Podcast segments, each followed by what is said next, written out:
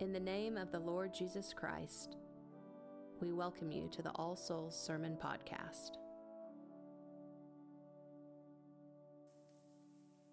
Lord, speak and let your servants listen. In the name of our Lord and Savior Jesus Christ. Amen. Good morning to all of you, and greetings in the name of our Lord Jesus. Uh, my name is Ephraim Radner. Um, I live in Toronto where I teach theology at Wycliffe College, uh, an Anglican seminary at the University of Toronto. And I've been here over these past few days as part of a conference that your parish has hosted. And I do want you all to know, I'm sure you know this already, but your clergy and your uh, fellow parishioners who were volunteers at this conference and others uh, have been just marvelously um, uh, well organized and welcoming and witnessing to the love of our Lord, and you should be proud of them. And I've been very privileged to be a part of your community these past few days. Um, I, uh, in my work, I, I, write a few books, uh, which a few people buy, and even fewer read, and even fewer understand. And I confess that I often don't understand what I, what I write. Um, but in the midst of the confusions I both cause and feel, um, I'm convinced that the gospel is quite simple, though very profound. And that's demonstrated a little bit here in our gospel lesson for this Sunday morning. We've heard a rather simple story though it's quite shocking, about a poor man, Lazarus, and an unnamed rich man. It's shocking in part because of the, of the clarity of the outcomes as to what has happened, those outcomes being heaven and hell, and a chasm in between the two, and the fact that there is no passage from one to the other. The rich man is self indulgent and in a way that prophets like Amos and others decried. And he is utterly disregarding of the needs of the poor man Lazarus. He just walks over him, oblivious, as he goes on to his feasting, as if he never knew that the man is even there or that he had any needs at all. And of course, we could make comparisons to our own lives as we go about them things like, I don't know, those hundreds of thousands of hungering children, millions really, if you count them up, not only in Syria or Yemen or the Congo, but here in the United States. And the outcome, much as in the parable, for them and for us, is frightening. But to me, the striking thing isn't just the starkness of this outcome between the poor man Lazarus and the rich man. The striking thing to me is how Jesus describes the final conversation between hell and heaven, as it were. The rich man, tormented in his eternal punishment, asks permission to warn his brothers. And the answer of Abraham in heaven is no. Let them read the scriptures Moses and the prophets, it's all there. But they need a special jolt the tormented rich man. Plead, someone who might come back from the dead and tell them. And Abraham's answer again is no. If they don't obey now, no special miracle like the resurrection will make any difference. They already know how they are called to act. They already know. What do they know? Well, to be generous, to give to the poor, to save those who cannot save themselves, not to be self indulgent while others suffer. Indeed, they do know all this. And so do we. So do we. Now, we might go on and try to complicate this simple story. After all, these are very tricky matters, are they not? Wealth, poverty, need, the best way to respond, strategies, politics, self awareness. Surely people need training to figure all this out. I need training. It's all very hard after all. And if you don't go to a school of public policy, maybe you should go to seminary. Ha! Or maybe be a saint. But the parable's claim is, in fact, a constant theme throughout the scriptures, especially in the New Testament. We all know what's what. Whether we're Jewish, in which case we have it all spelled out very clearly in the scriptures of Israel, or whether we're not Jewish and have heard it from the basic moral imperatives of our common sense. We know what we're supposed to do with our money, with our hands, with our hearts. Look in our consciences, and you'll find it all explained. And St. Paul writes about the whole human race in this way, messed up though we may be. He writes, quote, For what can be known about God is already evident in the very makeup of the world. It's a famous text at the beginning of the letter to the Romans. There's even a point in Luke's gospel elsewhere where Jesus becomes exasperated at all those people who are going around suing each other in the law courts, among other things. You all know what you should do, he says. Yet there you go, running around trying to get the law courts or some judge to force your way upon others, pretending that some kind of external judgment is required from some kind of authority. And he says, Why don't you judge for yourselves what is right?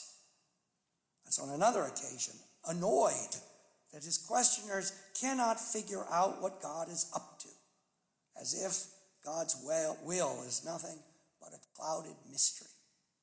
You know it. We know it. In the case of today's parable, we know what we're called to do in the face, say, of starving children.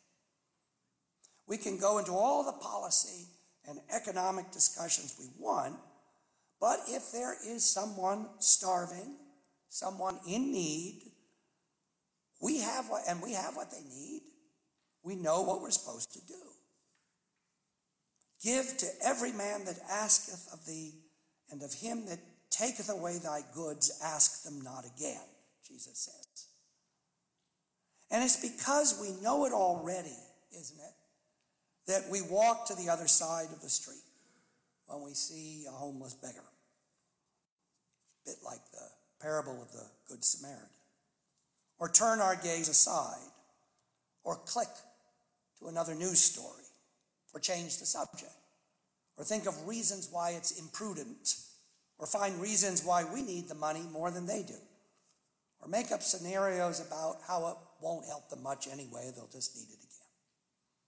we make up all these things because we know what we're supposed to do, and we just don't want to do it. And yes, the outcome, the payoff for doing what we want when we know it's wrong, is what Jesus lays out today. Between you and us, a great chasm has been fixed. Part of the whole purpose of this unrelenting insistence by Jesus, I think, is simply to unmask our excuses. Or as Paul writes, therefore thou art inexcusable, O man. One big excuse. That's what so much of our lives add, add up to. Not just with the poor, but with our spouses or our children or our colleagues. But what's the point of emphasizing such a thing? Just to make us feel bad? Paul, I think, puts the argument in its right order. For all have sinned, he says, that's us, and come short of the glory of God. Yes, we know this too, as Christians. And now what? So he goes on and he says, being justified freely by the grace, his grace, through the redemption that is in Christ Jesus. No excuse, just grace. And for that, one asks, one pleads. For all the intransigent arrogance and cruelty of the rich man in Jesus' parable, I also think there's something rather poignant about it too. Especially in the light of the reality that we're no different from him, nor he from us. If we can't do it, why would we, why would I stand up here and judge him?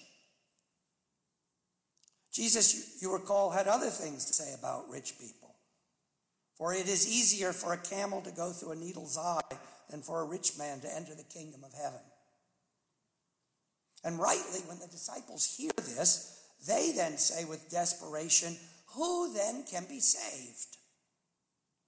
To which Jesus replies, You remember, the things which are impossible with men are possible with God. No excuses, my friends, only the gifts of God. But alas, the rich man asks for these gifts too late. So here is what I think is the practical payoff to this sad and shocking story. Pray for the gift of letting go of your excuses and receiving the power of God. Justification by grace means, in part, receiving from God a new will, a new heart, but you have to want it. For 20 years after I was arrested and expelled from Burundi in East Africa, where I had been teaching as a young priest, arrested, interrogated, expelled, losing both friends and self respect, as well as some meager property, all due to the trumped up charges of one of my students who had been working for the secret police.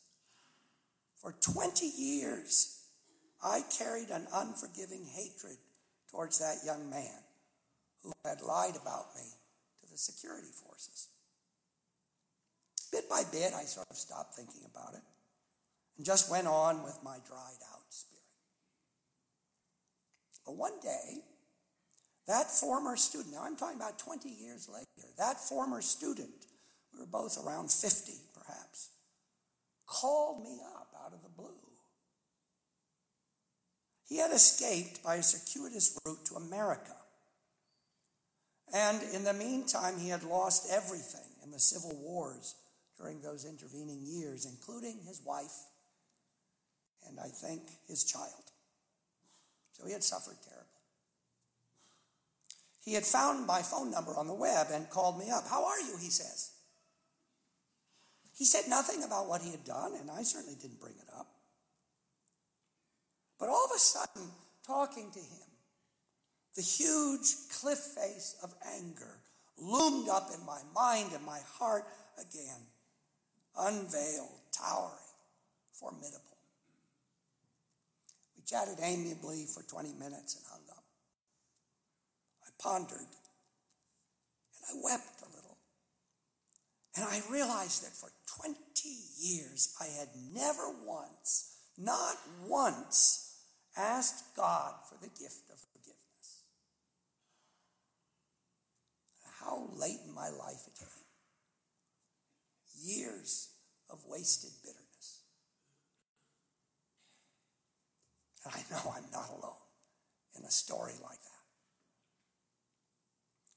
Love your enemies, Jesus told the crowds. Turn to him the other cheek. But who can do this? Who can be saved? With men, impossible, but not with God. You recall the story from Mark's gospel.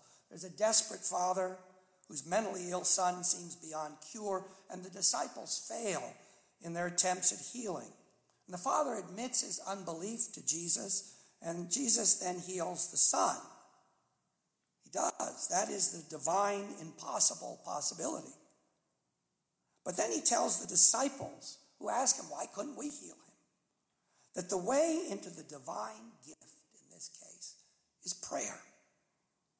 Only by prayer, he says, could this be done. Ask for what only God can give. The God who, as Paul says to Timothy today, quickeneth, literally gives life, creates, creates indeed from nothing, even from the nothingness of our hearts. I could give you verse after verse about this, our call to this unceasing prayer for God's gifts that includes the gifts of doing all that we know in our hearts is right and good. Or as Paul writes elsewhere, God is at work in you both to will and to work his good pleasure. God is, when you can't seem to do it. Now, I wish I could say that Christians unequivocally do God's will more fully than others, but of course we know that's not true. Still, the very existence of saints, now and in times past, proves that it is possible. Possible for us, for you, and for me to grow into the active will of God. How? By being joined to the one whose own life can change our wills, can mold our hearts, can shape our very lives into the form doing what we know is good. We come to church, at least this is what we get if we come in faith. We come to church in order, in part, to grow into this life of Jesus, becoming like him, as Paul also says, that he may grant us his spirit to dwell in our hearts to strengthen us with might, to be rooted and grounded in His love, and to have the power to be filled with His own light. I know, and I'm telling you this sincerely, I know of no Christian who has opened his or her heart in all honesty and prayed in all faith, Jesus, come dwell in me. I have no, no, I know of no Christian who has prayed this genuine prayer Jesus, change me. Jesus, let me become like you, who has not become a vessel of God's own will, his own doing, God's own impossible possibility in some real fashion. I can do all things in him who strengthens me, Paul says. That is a Christian motto. That is God's promise. Without excuse, yes, that's us. But we are given the gift of prayer for the gifts of God. Lord, make me generous. How many of have asked God to make us generous? Lord, help me be more willing to serve and to share. How many of us have asked God to help us give our things away? Or as I have failed to my shame, Lord, give me a forgiving heart. Remove my anger. How many of us have asked God in the midst of whatever difficulties of relationship in our marriages or families or friendships to change us from resentment to gentleness? Lord Jesus, live in me, dwell in me, work in me. What a prayer. My friends, let us allow God to use the knowledge we have of His will, of His holy desires.